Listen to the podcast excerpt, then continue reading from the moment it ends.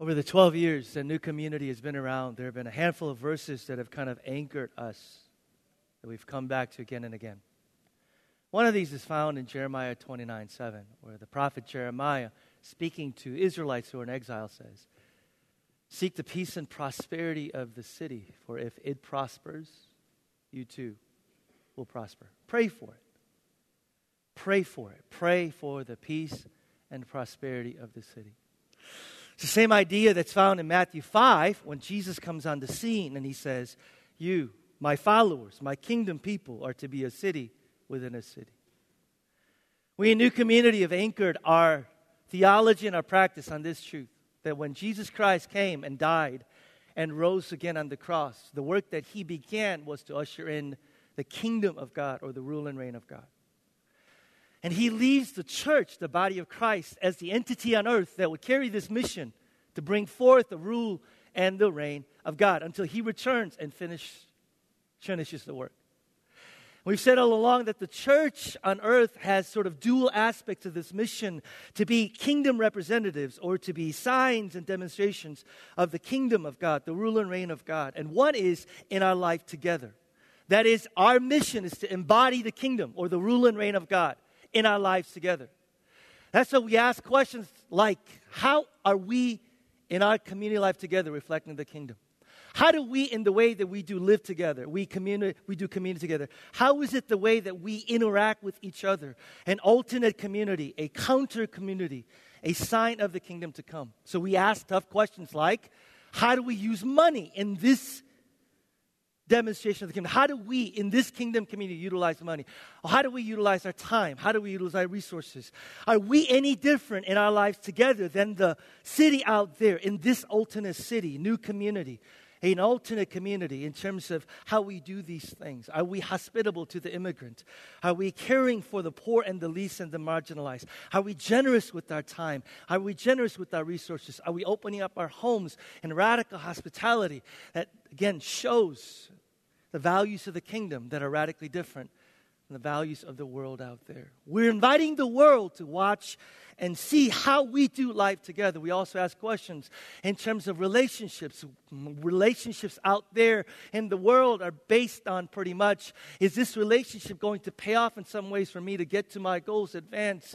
It's all about what is in it for me. And in this community, we say, in the kingdom, we ask the question not do I, what do I get from these relationships and community, but what do I give? How do I serve? How do I lay down my life for others? So there's a sense in which we reflect the kingdom, rule and reign of God by how we do life together. But, and this is key, Jesus says, church on earth, his embodiment on earth is not just to be about how do we grow? Are we doing better? And how do we do life together? But we pivot and we look at the world and we move out. Move out to demonstrate the rule and reign of God that is here and it's to come to the rest of the city, rest of the world. That's why this word shalom is so powerful, right? Because when God says to Israel, I seek the shalom, peace and prosperity, it's a rich, multifaceted word that means not just inner peace, but wholeness and flourishing physically, spiritually, mentally, emotionally, psychologically, in every way. And the call of this kingdom community is not just to be different together, but to move out and saying, how do we seek to bring about the rule and reign of God and values of love, justice, compassion, peace, mercy to the rest of the city? How do we move out and make the city a better place? How do we, and this is what the Bible says, have a vision for what the city should look like when God's rule and reign is complete? And how do we bring that about as a reality in our everyday lives? So we're asking business people not just to go, well, I just want to be a good businessman that makes a lot of money and gives to the church. No, we're asking business people, does your business reflect values of the kingdom and how you do your business? Artists, your call is to look at the city and go, how does my art ultimately bring about the glory and beauty of God, whether it be hip hop or classical music or painting? How does my art bring about and give a vision for the rule and reign of God? Those are the questions we're asking. It's not just how many people are here. It's not just how many people are in small groups. It's not just do we do life together well. It's do we move out to the larger city. I loved a Facebook post by one of our church folks who was riled up this week apparently and said, Church, where's the urgency? Where's the urgency? Yeah, I'm looking at you, Mike Crable. Where's the urgency? You know, this guy's a public school teacher, man, touches in a tough school. And he's like, Where's the urgency of the church to bring about the values of the kingdom to our city? Where is the urgency? Are we so self absorbed and consumed in our own little lives that when a city is going by the wayside, we don't care? Sorry to get so riled up, but you know, I, it happens when Phil Jackson's in the house. We should be playing like Bulls theme music. Um, no, that's the Blackhawks, isn't it? Sorry, I got my theme music all mixed up in my mind. Anybody else turn into like Blackhawks fans when the playoffs come around? Rest of the year, you don't care. Clap. Yeah, that's me. That's me. All right. Phil, man, come on up, bro. Come on up. I'm gonna, I'm gonna, I'm going to embarrass him a little bit because I know that Phil doesn't like this when people do this to him. But I'm going to, I'm going to let you know. Um, have a little seat while I, uh, while I introduce you to our beautiful church. Phil Jackson is married to a wonderful woman by the name of Kim. They have three fantastic children together. Phil's the founder and lead pastor of the House Covenant Church, otherwise known as the House, which is Chicago's first Christ centered hip hop worship service reaching people every Saturday. He's also an associate pastor at Lawndale Community Church in the community of Lawndale on the west side of Chicago. For two decades, Phil's been there serving on the front lines of urban youth ministry. Um, he's written a book called The Hip Hop Church, which is in fifth edition, right, with one of my close, close friends, Efrem. And, uh, and Phil is here this morning because um, me and the staff and some leaders of the church have been talking to you guys for the last year. Pastor Michael, will you please do us a favor and get us some water? I totally forgot to. Thank you. Um, we've been asking you guys, and, and unless you totally are living under a rock, you know that we live in a city that's constantly on the national headline news because of violence, particularly gun violence. And I've been talking with the staff about what, what do we do? What do we do as a church? Knowing that a lot of us, or a good number of us, it doesn't impact us like every day. It's not like every day we're reminded because someone who's part of our family or part of our friends or part of our church community even was killed. I said, what do we do? Because we feel like we need to do something if we're this kingdom community that's about the shalom of the larger city. Phil and I have known each other for a while. We're part of the same denominational family. Thank you, sir. Um, And Phil and I been talking, and I basically said, Phil, I, I, I, need someone to come and to be able to help our church think through, biblically, theologically, in a way that honors God, about what our response should be and ought to be. Uh, I just want to I just want to throw a couple quotes out there for you. Some of you are familiar with the term in, uh, uh, uh, crime gap, crime gap like income gap and other markers of disparity in a lot of our cities is persistent in large, persistent in large communities, especially socially and economically disadvantaged parts of our city. We know from the news that highest rates of homicides and violence are concentrated in the city's south and west sides Englewood, Austin, North Lawndale, Woodlawn, Pilsen Little Village, West and East Garfield Park, among other troubled areas. Let me show you a little bit of, a little bit of statistic about the difference rates of homicide and violence in the city of Chicago. The homicide rate on the city's northwest side between 2000 and 2010 was 3.1 people per 100,000 residents. That figure jumped to 58 per 100,000 people in Englewood and 68 per 100,000 people in West Garfield Park. Phil pastors the church in one of these communities. And so we invited him this morning and I asked a handful of questions. Here's what I also want I want this to be a dialogue. And I don't know if we could flash it up here. Sarah is going to be in the back, and we want to make this an interactive uh, opportunity. And so, what we're going to do is in the midst of our conversation dialogue interview, if you have questions that you like asked that we could dialogue together about, we want you to text that question to office at thenewcom.com. Sarah, is that right? Office at, okay. It's on the front of the bulletin. Sarah's point. No? Speak. I can't hear you. Okay. Okay, and the inside flap of the bulletin where the visitor registration card is, part of that, um, you could see the information on there, Sarah Ekstrand. So you could sit there, just listen, observe, pray for us, or you could uh, interact with us. And uh, towards the end, we're going to field about three, four of what we'll feel like is most pertinent questions, and we'll dialogue together. Uh, so before we go any further, can we give a really loud, warm, thunderous welcome to our brother Phil Jackson? Thank you, Bill. Thank you. Thank you.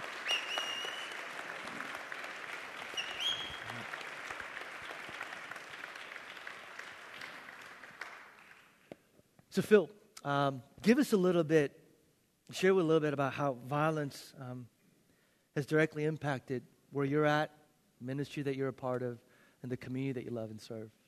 Just to get a, a perspective about what it's like. Yeah. Well, you know, um, the,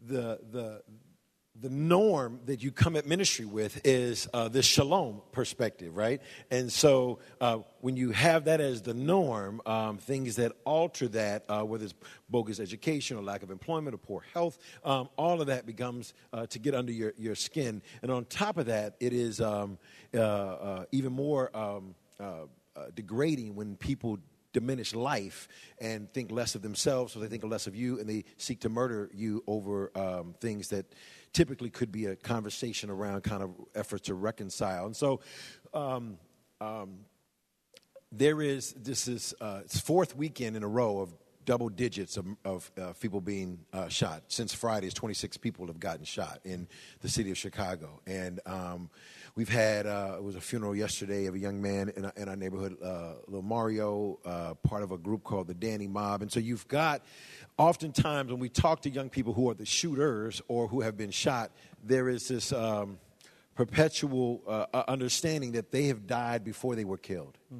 And it's interesting because there is a, a, a sense of, uh, uh, of recklessness because of that mindset. Now, I don't see the young people that way, and a lot of our ministry don't see that way, and trying to combat that and talk to them about this, uh, uh, this, this humanity and this life that can be lived. Um, sometimes seems like it's going around and round, but because of lack of education, because of bogus health situations, because of lack of job, because of stuff at the household, there is this uh, mindset that I'm already die- I'm already you know dead before I get murdered, and so this sense of hopelessness and resiliency mm-hmm. that seems to coexist, and so you find that uh, situations like uh, uh, Mario getting murdered and his mom going to church around the corner from us, not even wanting any kind of balloons or anything at her house, uh, taking them down uh, uh, because she knows it's only a, a, kind of reactive, kind of even by his peers. And then her efforts to talk to this crew, Danny Mob, that he at 19 kind of belonged to. Um, they call themselves Danny Mob after another kid who got killed named Danny, and they call themselves kind of uh, carrying his legacy by the acts of violence that they have done. It's just perpetuates, right? And so her conversation to them about not retaliating um, seems to go in one ear and out the other as they have uh, worn shirts of F the police and everything else like that. It's almost as if again, I've died before I got killed, and so I perpetuate this uh, this retaliation as if that that's that's where life is its substance is really found is in this kind of tit for tat kind of context. And you know, as we walk with young people, I can tell you stories about um, Jason Little, who comes from a two parent home, who I, have known him since he was a little baby and he was in our youth ministry. He lived seemingly like a double life in a context of where I find value from. I know this value that you're trying to implant in me, and I've got a sense of that, but it's like your God that I'm adopting until it becomes my own. And then I begin to find sort of this pseudo value in those that I'm around, and so I live in these two worlds. And, and so having a, uh, um, kind of a struggle academically, you know, failing eighth grade several different times, but finally overcoming that. Well, that does a lot to you. And so as you begin to find this identity around those who kind of uh, uh, uh struggle academically as well, and they take to the streets, making a long story short, then Jason gets shot seven times, you know, gets shot. And you, you see him on a corner, you stop, and you tell him, look, um, like the old Sesame Street adage, right? One of these things is not like the other, right? He's like, Jason, you don't, you don't belong here. Everything else seems like it belongs but you. And um, he hears that understands the love appreciates that, but trying to agitate righteousness as he's been taught that and been surrounded by it. Um, seems to be over, overtaken by the streets, right? And, and the love that seemingly gets there until he gets shot seven times in the back. And over several years or year or so, we walk with him till he starts to walk. Mm. And it is in that motion that he begins to realize um, a deeper identity in, in, in, in, who he is. And Kenji, another young man who I love and known, and um, tends to have had I mean, it's crazy, man. It could go on and on. But just how, how something happened over here so many years ago that somebody never left. He left that trying to find another way and learning how to build cars or rehab cars. But somebody never left the mark he did on them, and they carry it over until now they get him in the wrong uh, situation. And now he sh- got shot eight times and did not live right, around, right on the corner of near where our church is. And Kenji, who was just turning that corner of change, you know. And so the effect of it over time in the life of young people becomes numbing, right? And you find that as um, hopelessness and resiliency coexist, there comes there comes sort of like a, um, an internalized pain or an externalized pain of how people uh, manage it. Young people manage it. They externalize pain, releasing that out in more ways of of action, or internalize by just uh, uh, shutting down. You know, and um, you imagine you grew up with somebody, you're 15, and they die. You grew, and you grew up with a crew of people, and then another person dies, and another person dies, and somebody gets stabbed and dies, and somebody. After a while, it just pisses you. After after a while, you can't be pissed off anymore. It's like it's just too much to be mad about. Mm. So what do you do then, right? So either a you um, just like, hey, it's going to be, I'm going to be next and I'm going to live this way, or you prayerfully have a community of people around you who believe in you enough to work through that kind of stuff. Because the thing, thing to me with the church is that we have to we have to go where nobody's going, right? We have to do what nobody's doing to reach those that nobody's reaching. Hmm. And um, people in the streets and people in our community are waiting for the church to do that. I believe that once they get those epiphanies, and once we connect with them on the streets, once we walk with them in the schools, once we go to the juvenile detention centers, once we see them in the jails, then they really borrow your belief about them. Mm. And begin to own it themselves. And as they own it themselves about what you believe about them, pretty soon they own it without having to borrow it from you. And they begin to have it them, themselves. But that takes time. We have to have this fire hydrant of hope this, this hopefulness and resiliency for 15 years. Can you commit? I mean, I talk to foundations like, don't give me any money for a year and expect me to change the world. Give it, give me a dollar for 15 years or whatever you're going to give, and then let's look at the statistic. Let's look at the change from that context. And um, too many times we want that quick response. And I think the church, oftentimes, they want that quick response. Um, I don't know, man. I felt like I just went on a, on, on a tangent of stuff like that, man. But Phil, you kind of hit on some of this, but and w- there's there's this part in which we observe stuff from TV, media, newspapers, and also the conversations we have about the factors, the causes. Mm. We know that they're multi-layered. They're complex factors that mm-hmm. cause and is causing an uptick in violence in certain communities and so on and so forth. What are, what are you seeing in terms of your experience, what are the causes that, that, that, that influence an uptick in violence, particularly gun violence, in some of these communities? One of the core causes, which is almost like common sense, is the deterioration of the family. You find that there are some, um, uh, the generations of, of single parent moms that have had um, lack of stability around them. There are great single parent moms who manage and work well, and, and I'm sure there's some in this church who have made it. And, and, and my, my wife is a great uh, daughter of a single parent mom. But the reality of some moms is that I have this child. It is almost, I, I, took a bid, like I'm in jail for 18 years until this kid is gone. Mm-hmm. It is crazy. You talk to single parent mom, I don't give a about what he's doing. I mean, and it is then this raising of yourself. I have so many kids I work with now who are being raised by their grandmama, even though the mom is still around and alive and around the corner, but she's on something that was totally different. And mom, grandma stepped in to take them in, right? So that's one of the factors, right? Grandma can't be everywhere. She's older, she's tired, um, and so that's not there. Two, in that deterioration of the family, there's not been any strong males in their life, whether it is a father or uncle or even the surrogate parents within the church as men to engage in the life of young people. I was at the Juvenile Detention Center and I was asking, uh, it was about 40 guys in there, right? And I was like, How, what would y'all kill for? We put on the board everything French fry, um, I kill for uh, you know this and that. I kill uh, somebody say something about me. I kill uh, somebody look at me crazy. And had forty different things, or I don't know, thirty something we put on the board. Then I said, you know, and, and all of the things that seemingly, and, and, out of forty guys, all the forty guys are raised by single parent moms. And, and again, I'm not dissing uh, mom, but I'm just talking about the lack of the fathers in their house. Uh, and, and they seem, all of them seem to be from an emotional kind of standpoint. And we began to write them all down, and. Um, and then I said, What would you die for? Which one of these would you die for? Hmm. And about three things. One was protect myself, another one was for my family, and, and another one was sort of in between um, money or my my clique, my crew that I hang with. That was kind of iffy, but it was that love of that second next family. Mm. So some causes uh, are, are, are, are, just common sense. I think of deterioration family, a lack of a male figure in the life of men and young women, um, um, and I think the third would be uh, the, the, the, the, apathetic church. mm. The church, you know, we have a containment model church where we just want to keep you contained. Mm. Let's keep you contained and let's not do too much that's going to rock the boat because we got to keep you and manage you. Mm. And then we have the entertainment church, right? Where we've got, like, we have 186 churches in North Lawndale. 186 churches. 186 churches, man. That's like a lot of bulletins being printed on Sunday. You know what I mean? There's a lot of choir robes and but like I mean just imagine, just imagine if five people from each of those churches just took a block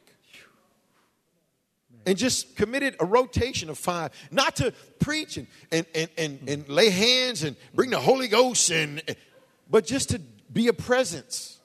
What's your name? Mm. Hey, Mike, you out here a lot, man. You work anywhere? You're not in school? Just being a present. Who this is? Why you asking me all them questions?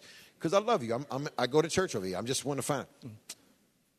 Well, my cousin needs some uh, community service. Out of nowhere, you would irritate the community with righteousness that folks would have to make a decision. Truth demands an answer. Amen. Amen. And as we, a people of Amen. truth, engage in that, Amen. God brings the Spirit. So I think the deterioration of family, lack of male presence, the apathetic context of the church, and um, I would just say it's a systemic issues, right? You got a Texas that signed this law. Everybody can have a gun. I don't know, it's some silly name like everybody get a gun.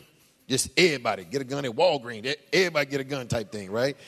And I think the systemic stuff of that, right? So we have a kid in our neighborhood who got a lawsuit from a situation that happened through, uh, uh, allegedly through some uh, priest thing and got some money. Well, he got this money, but didn't nobody know that he was a part of this clique. He bought all these guns with this money. Like he got a million some dollar lawsuit, right? So, so how do you prevent that kind of? And, and, and so we're in between these wars between the, the uh, 16th Street crew and, and, and 21st No Worse crew. And so we're meeting with the 21st, and they're like, we got no money, we got no guns. They got all the guns because the guy got the law. So you see what I'm saying? So it's some systemic stuff that is also perpetuating um, some of those things, some of those causes.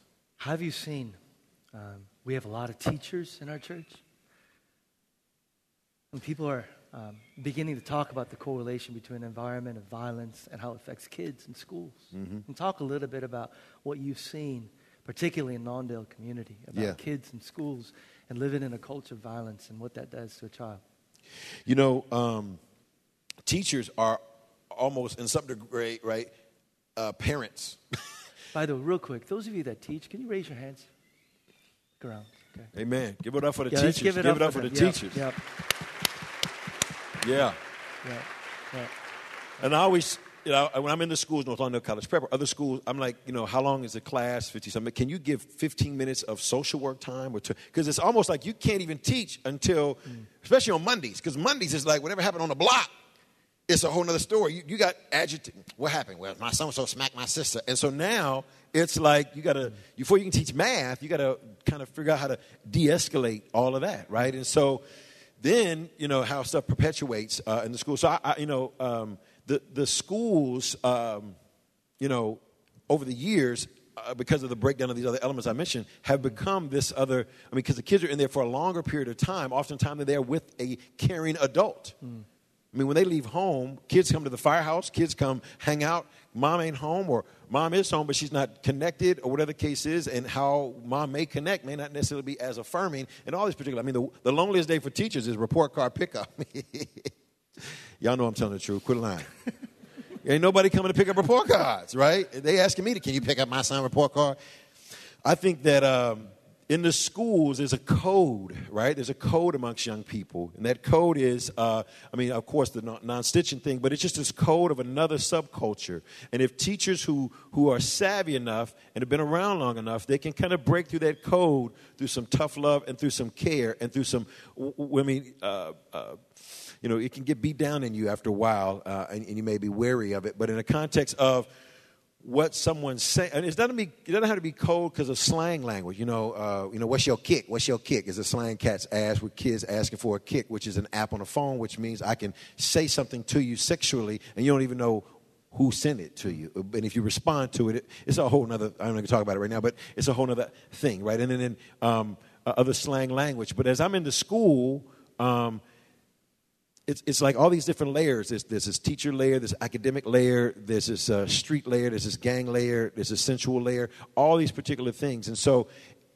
unfair to the teachers to even get a lesson across there has to be uh, an understanding of these layers just to get the lesson. Across. And then on top of that, you have a system that says we got to get this Title One money. We got to get this money, so we got to pass these tests. So we can pass these tests, so we can get the money by September. Um, let alone academic uh, academic rigor, or let, let alone uh, critical thinking. Um, um, and then we applaud kids who get into high school, get into college, but yet we haven't prepared them to successfully do high school, and then they get into college and then they, they get into college, they barely make it for a semester because no one taught them critical thinking skills in order for them to manage all these kind of nuances that are unfair for teachers to have to do, but are put upon teachers. And so, so, so, um, so what you do, you, you, you try to combat that. So, Lawndale, North Lawndale College Prep, they have this. Um, these peace warriors, right? They train 100 some kids on this nonviolence Kingian training so that these kids wear these little hoodies and they wear these shirts to talk about peace warriors and they actually advocate uh, when fights are jumping off to break up their peers.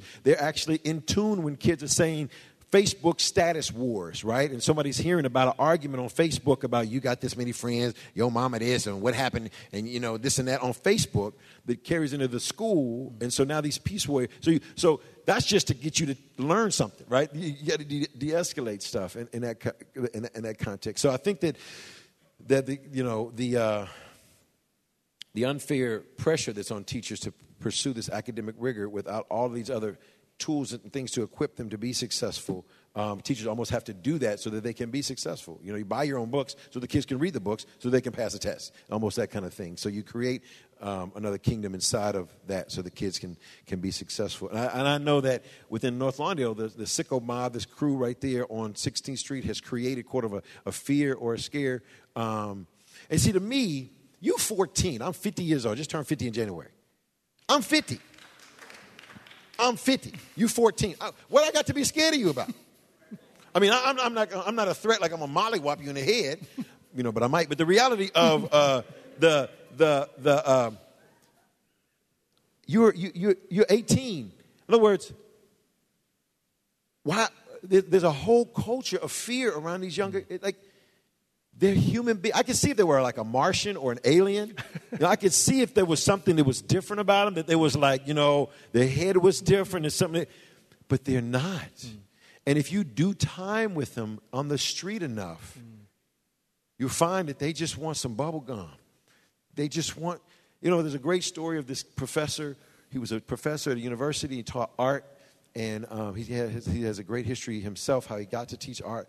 And he, he comes home one day and his daughter says she's four like what do you do dad? And he says trying to think how he tells his daughter what he does. He said i teach people how to draw.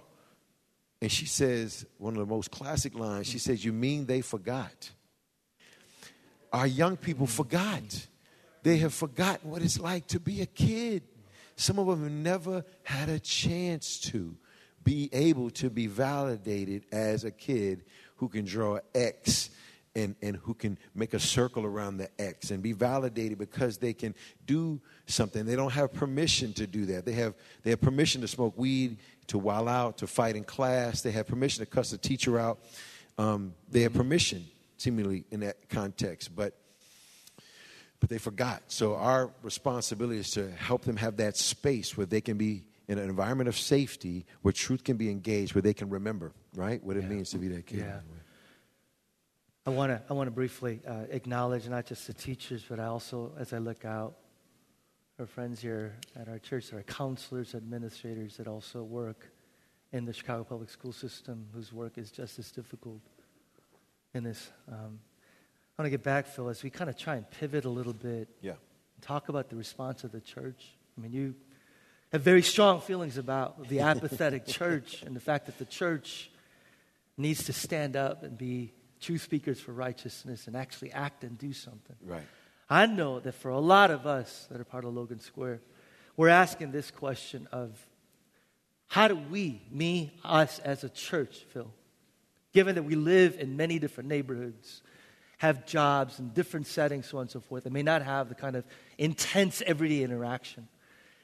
What's your encouragement and challenge, man, on how we go about being a person who is a kingdom ambassador and is wanting to be a part of the solution to this, to bring about God's shalom and peace? And you've already begun talking about just being present or just. Mm-hmm. So, talk to us a little bit about, as you think about your ministry and what you've seen other churches and other individuals do that's made an impact, both small and large. I think um, a part of uh, intro to that, I want to um, say that um, uh, one, one side note, there's a great book. There's a good friend of mine named Scott Larson out of Boston. I mean, done work with juvenile. I mean, he's off the chain. Great book called um, um, basically The Return of Our Prodigal Sons and Daughters, off the chain. Anything you get from Scott Larson is ridiculously great. Dr. Scott Larson is just brilliant. So he's in Boston, but we use a lot of his stuff in the circles that we work with, just as a commercial with that. But um, there's a story about this guy He's playing golf with four of his friends, and as he's playing golf, he's about to swing, and he stops swinging, and he looks and sees a funeral procession coming by, and he takes his hat off and covers his heart, gets on one knee, and all of his guys are looking and like, wow, this guy really respects this life and all of the transitions of what's taking place right here. And, and, and they kind of like bow their heads a little bit too. And the funeral finally leaves. And he gets back up, puts his hat on, he's about to take a swing. And they're like, man, we, we are so honored and humbled that you would, you would consider life this way. And, and, and we're so impressed with how serious you took this. He said, well, yeah, I figured, uh, you know, I might as well do this. I, I was married to her for 35 years. It was his wife's funeral, and the, the man just just was playing golf. And I say that because oftentimes that's how we take a nod to the funerals in our own neighborhood. We just take a nod to God. And I think one of the key things, I just want to use a text in Luke chapter 7 where Christ, uh, starting with verse 11, where he brings this woman's son back to her. Part of that text, uh, just three things really in that text, I think that Christ does. Um, that I think are practical for us to put into play, especially um, here at this church. I am not opposed to uh, churches that have folks who love the Lord, committed to the Lord, and come to a local church that is not a part of their community. I know some people may say um, you adamantly got to live in the neighborhood. I live in North Lawndale. I always will. I love North Lawndale. I believe if God opens that door for you and calls you to do that, it's a sacrifice, then do it. But if He's called you to serve and worship at a local church, I believe that church is responsible for as much as God would have them to be for the community that's around them, right? Um, so, so Christ in this story, what's beautiful about it is he's going into Nain. He's going to this community called Nain, and he's going into Nain.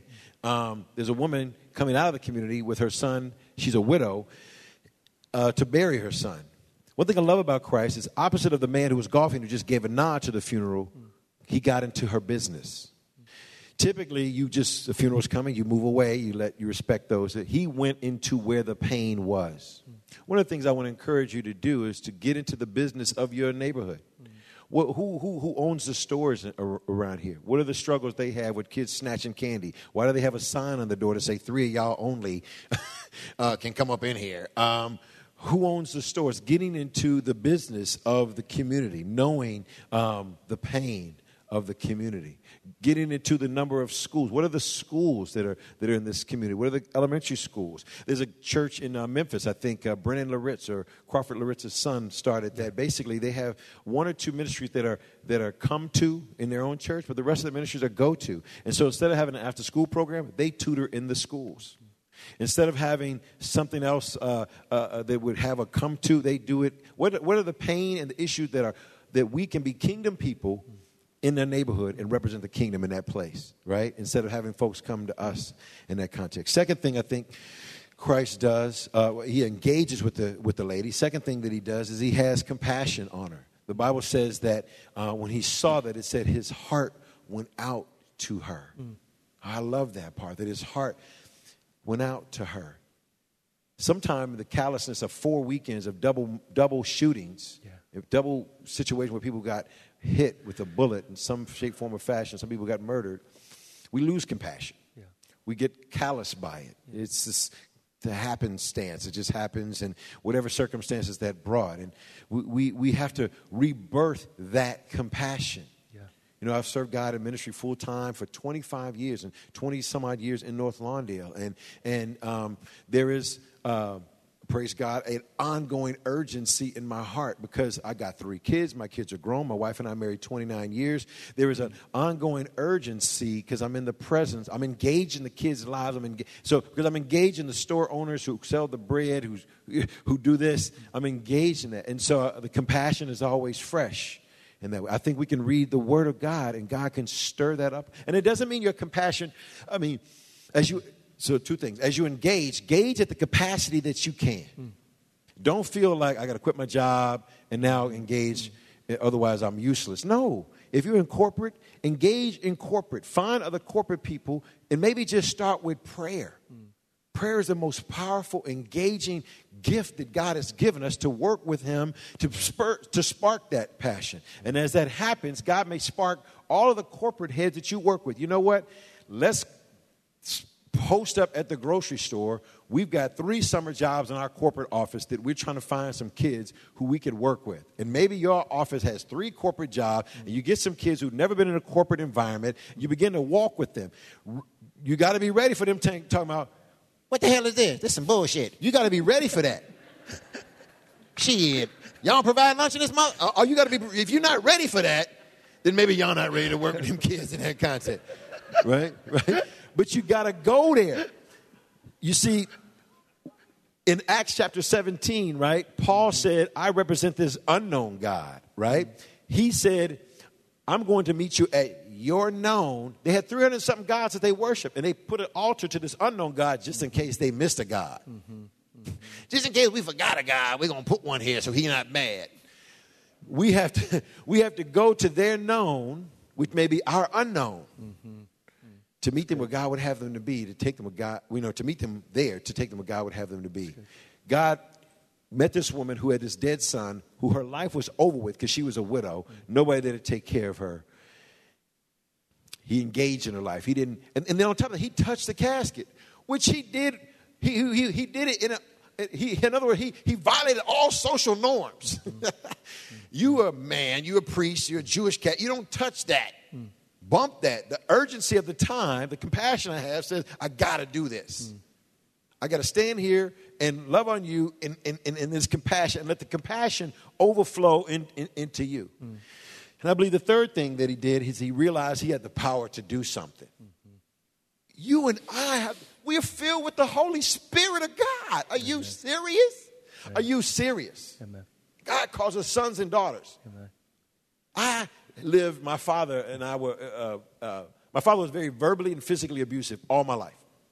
I died for the moment that my dad would say, I'm proud for you. You serious? Mm. I would die for the moment that right now he's passed away, that my dad would call me his son. Mm. That's my son, my boy. He never did that. Mm. But God calls me his son, and I'm going to be intimidated to show that off. Are you serious? Mm.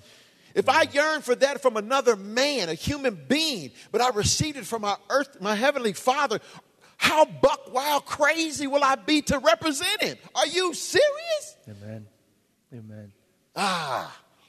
So, so in a context, Christ engaged this woman. he, he went beyond the norm. He broke through societal barriers and touched the casket. Mm. He had compassion for what was going on, knowing her circumstance. And he engaged, he did something. He brought the, brought the boy from, from, from, from death to life. And then he brought her, brought him to her mom. Our, our, our, our, our kids are missing families, right? And so he, he, he brought her, brought this boy back to his family. Our kids, our, our, young people are wanting to be brought back to the family. They're, yeah. they're wanting to be in a family. They want yeah. to be connected to a family, yeah. you know? And, and, and so will we and can we be that family? And I think, I think part of the apathy I think that the church has is uh, not only has it been wary on the violence and wary on the academic struggles and wary on economics, you know, and wary on health care, um, that you have to find the lane that you're going to focus on. I mean, there's so many things that we're being pulled at from the church, yeah. and, and, and, but yeah. but but human trafficking is a horrible situation. Especially yeah. Chicago is like one of the premier places, right? And so there is a heart for. The, I mean, God wants down here to look like up there, right? Yes. It's like it's the whole new community. Am I right? Yes. I come from a participatory uh, community. so uh, there's some of, there's right. some there's some of them out there that are. I got you. Some of them I know I know you with me. But I mean, yeah. I, right, right. new community, right? That's what you're creating, right. You're saying, hey, hey, down here it's going to look like up there that's in the areas God burdened our hearts for, and that's what we believe in a new community. And pretty soon, people are like, dang. Even if they haven't come to receive and understand who Christ is, they're like, dang, this is what it's like to be in, in God's kingdom. Right. Oh, hecky now. What does it mean to be in his family? Who I need to talk to about being a follower of Christ? Yeah. And so as that begins to be the case, we have to see and embrace the potential that's not there or lived out amongst those who have perhaps been who have who have already died before they've been believe that they'll be killed off. We have to believe in that potential almost for them. That's what teachers do. That's what teachers do all day long. They believe in that potential mm. in that context. Um, I have a young man here named Brian who I've known since he was 11.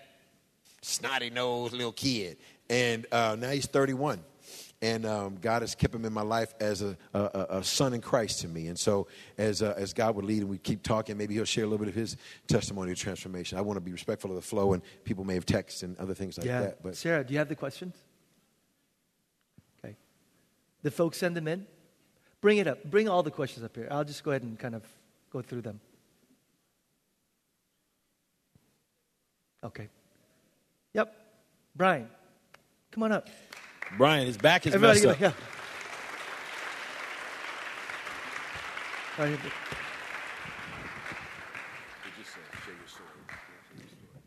How y'all doing, church? I feel like an old man right now. But um, just to speak on some of the things that Phil was speaking on, we is dead on the streets. I gang bang and sold drugs and shot and did for 18 years. Shot in my head, federally indicted, and we feel dead. We ain't got no and I say we because I'm out here on these streets with these kids, with these shorties. I still ain't turned my back on them. I still post up on the corner with them, just on a different path, testifying and giving them the knowledge that they should have now. Mm. Because they don't got no leaders. All our leaders six feet up under us or in jail. So all we hear is stories of the olden gangsters of what they did and what was going on before us.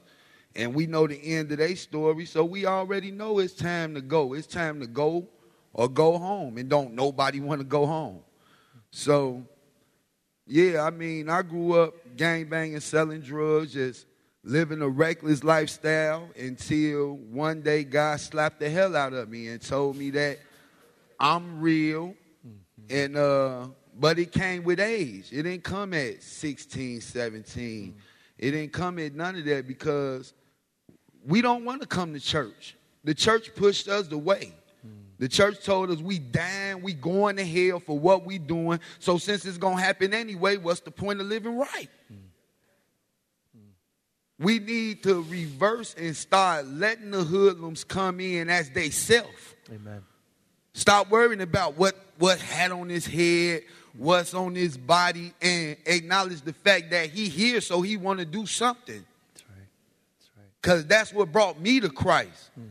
when i came back to my father through christ after doing everything up under the sun for years i didn't get man why you here you bogus as hell you know you aren't supposed to be here you just the devil he said, No, my son, welcome back home. Mm. It's about time you came. Mm-hmm. Mm-hmm. And he didn't say, Fix your mouth. He didn't say, Do none of that. You know? And I'm reckless. Y'all getting the nice me right now. But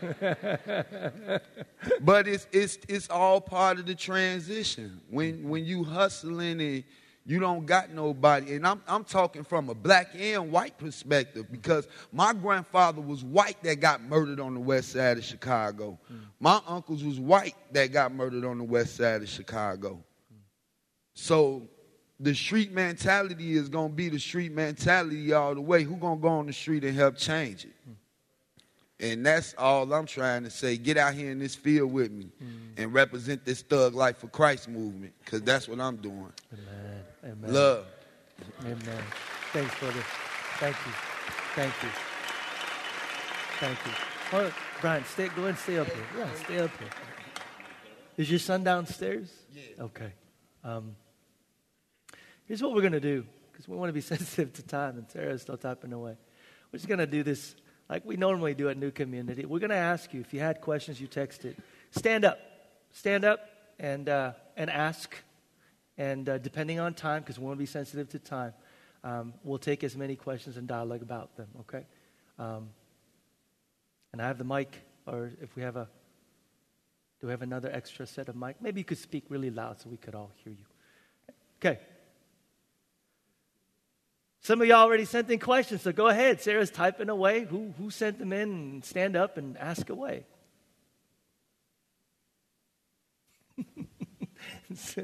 yes, Michael. Somebody over here? Yeah, okay. Okay. Sounds good. Sounds good. Nobody wants to. Okay. Oh, hold it. And then hang on, hang on, hang on just for a second. Hang on just for a second here. Hang on to that. These are one, two, three, four, five, and I'm gonna send you one. Okay.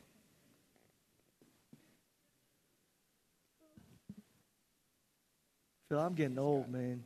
I can't believe this. Jeez. I need bifocals. Okay. Why are we waiting until these kids become teenagers to make a difference? I feel like if you want to stop the violence, the youth should be targeted at an age where they are still fresh and open to life's possibilities. And Brian, actually, you kind of mentioned, you kind of addressed this. Because while they're young, instilling the right values in them will be easier and will result in less violence in the city. Now, how, how do you respond to someone who says, because your experience, you said, was when I was at a certain age, it doesn't matter who would have tried to speak truth into my mentor. You just weren't willing to listen. And you had to get to a certain place where you felt like you were open to listening. This question says, will it make the difference if we, while they're really young, had mentors? It will, but they still gonna make their own decision. Majority rules. So, you know hmm. what I mean? Majority rules. So if you only got a couple of people telling you do this the right way, it's embedded, but it's a thousand other people saying the hell with that. Right. So Right. you, it's good to have it embedded. I think that's the reason I came back to Christ. I've been mm-hmm. knowing this man since I was 11. Mm-hmm. So it was embedded. Mm-hmm. So I knew that it's a right and a wrong, it's a heaven and a hell, it's my decision. But it looked better over here. Gotcha. You don't Yeah. see the darkness. Yeah. All you see is the glamour and the glitz. They got cars, clothes, and money. That's all you want. This all the flesh crave for. So yeah, you can catch it when it's young, but understand that when they leave your presence, it's gonna be a thousand other snakes in their ear. Right, right. And that's why you got to have. I believe that working with younger younger kids. Um, that's not where my calling is, but I want to support folks who do that because they're if you can catch them, especially young boys before fourth grade, um, young African American boys. Um, um, uh, but you got to create a community. You got to you got to have five other men in their life. You got to have them in the Boy Scouts. You got to have them in this. So you, they you, so so they're boxed in. So the message is perpetuated by 18 different people. So that's what they smell and hear most often, even when they we have to let them go and they go back to the crib or whatever else happens in the crib, they they hear in their head this topsy-turvy message of this righteousness more so than the stuff that's out there. But that takes a lot of work. Phil, this question's for you. It's not a question, just a comment. The deterioration of the black brown family is an economic issue, not a personal or individual failure on the part of men and or women. I think we get distracted on individual failures when actually systemic failures is economic and justice is paramount. How would you address that? Well, I think the systemic issues are are are, are I mean, they're, they're horrific, right? And um, um, you have folks who understand the systemic, even though they may not be able to point to it. Yeah. They know, oh, this is how you got to get over on the system, right? You find Abraham going down to Egypt, telling his half sister, Sarah, look, tell him you're my sister so that we can get over on this corrupt system. Then, when the corrupt system gets jammed up in Genesis chapter 12 by all these boils, now the corrupt system wants to be righteous and say, How dare you lie? Mm-hmm. Well, how dare you try to kill me to get my wife? Mm-hmm. But the system, um, so you have to have players in every pocket who yeah. understand that and are able to, whether it's change policy or whatever the case is. But, um, but yeah, the, the, the systemic things create and almost perpetuate. I mean, you have, you have, you know, you ever seen the movie Sicko? Sicko is a great movie, and they talk about if you keep people poor, unhealthy, and uh, poorly educated, they'll never fight against the system. Mm-hmm. Mm-hmm. You know, so you keep that systemic thing going, and you got to fight against it. This question is so new community, so I'm going to ask. what do you think about gun reform and advocacy that is needed on that front? You have one minute. One minute, right, right, right. I mean, you know, the adage that, like, um, you know, an eye for an eye and then nobody sees kind of thing, right? And so I don't believe that um, the, the adage that if, if, if I, I, got a gun and I'll shoot people and, I, and everybody has a gun and that's a law that's passed, I look in a restaurant that I may be about to rob, maybe my thinking is, oh, all, they may all have guns, so that'll stop me from shooting yeah. folks. I don't think that that's there. Yeah. Simply because the people who are shooting, when I talk to the older old G's, it's these 15 year olds who are shooting. Mm-hmm. They're the ones mm-hmm. younger because it's, a, so it's an excitement thing that is perpetuated. So, I mean, it, I think there needs to be um, like Father Pfleger and I have talked about, a license on a gun. If yeah. you're going to go that route, where like you have a license on a car, you can't just up and sell a car to your cousin without a title being changed, yeah. right? Therefore, it's tracked. Just like the 14 year old girl who was killed because of an uncle gave a sold a gun illegally to his other guy. He gave the gun to the daughter, and she shot the girl. So, if there was a license on it, then you couldn't. You could have hopefully yeah. caught it earlier. So there's a lot of lot of debate and conversation about that. Human Brian, nature. do you want to say a word about that? Gun reform, possible. What, what, what, do you think? I think it's just a way to lock up more black and brown people. Ain't nothing but shorties that's black and brown out there busting. So mm. who they trying to pop off? Mm-hmm. That's just a setup. Mm-hmm. Period. That's how I feel about it. 100 right yes.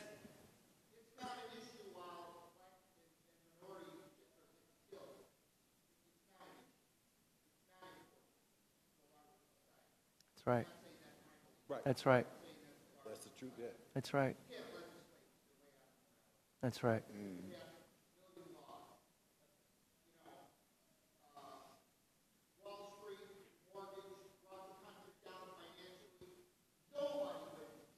That's right.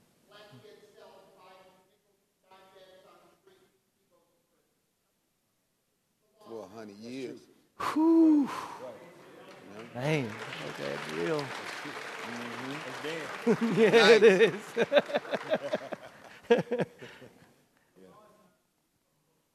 right, right, right.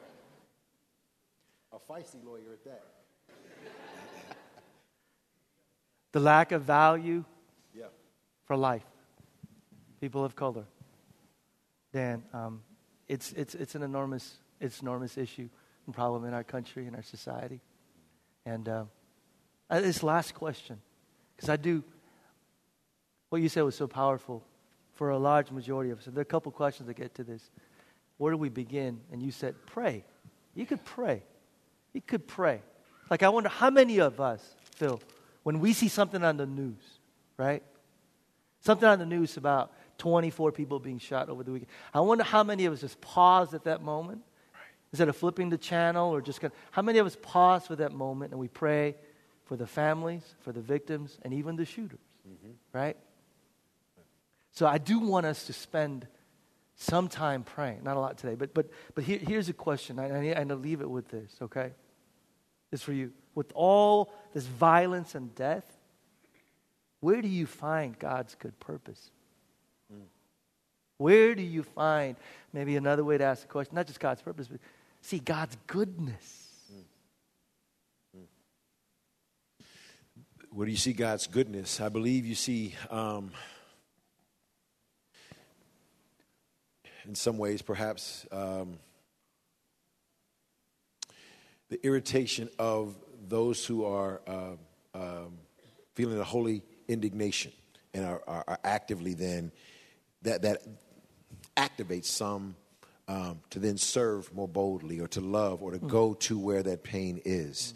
Um, in the midst of the pain, um, there is uh, those families you've sat with and, and, and, they're asking why and you know you, you, just sit with them and you ask why your doggone self you know in the midst of uh, all this happened but presence you know um, presence i Yes. believe is where you find um, the goodness of god the people of god and being present. When when when you know children of israel were in captivity and god said look quit tripping quit arguing. Live with the people build houses with the people do life with the people worship me amongst the people. His presence even under exile. And so in the context of that that that tension as we can be that presence i think god's goodness shows up I want to go to challenge the church with. I don't want to. I don't want to detour the direction for it, you're go going. But as I was praying and thinking through what I would say, I, I want to ask you to consider doing this for the next 30 days. To pray for every for pray, every 60 minutes. Pray for 60 seconds for the next 60 days, really.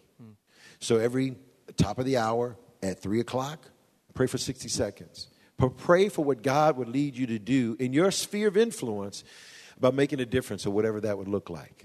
Prayer is so powerful. But then what I want you to do, I want you to pray maybe in groups or your, your current small groups or your choir groups or whatever, as you pray individually, and then you pray as a group, then sit up from that prayer and write down perhaps what God has prompted your heart to do. Hmm. So throughout the week and throughout the next 60 days, you pray every 60 minutes for 60 seconds for 60 days, hmm.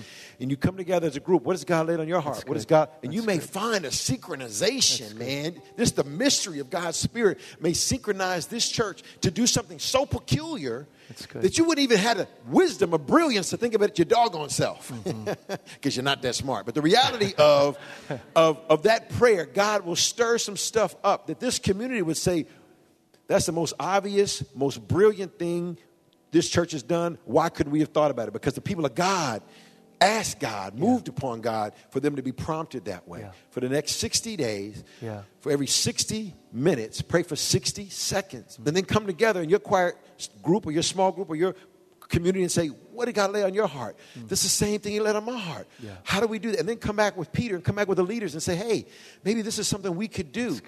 And begin to agitate the community in that way. And, um, and then God, and then God will do some amazing things that, that, uh, that He'll bring the resources, He'll make the things happen. It takes that tenacity of hope, that tenacity of hope that God is all that, and that He can, um, he can make that change. Yes. Yeah. Um, I wanted us to, together as a church, to pray. And here's, um, the mic. You guys stay up here. Um, we're gonna have. I was gonna have a separate into small groups and pray, but um, I think what I'm gonna do is is this for the next five, six minutes or so. For those of you that that want to pray and feel led, prompted to pray, and the Spirit is prompting your heart to pray. I'm gonna stand right here with this mic. I want you to come on up and pray what God's laid on your heart. And try and keep it short so that everybody that wants to pray has an opportunity to pray. Um,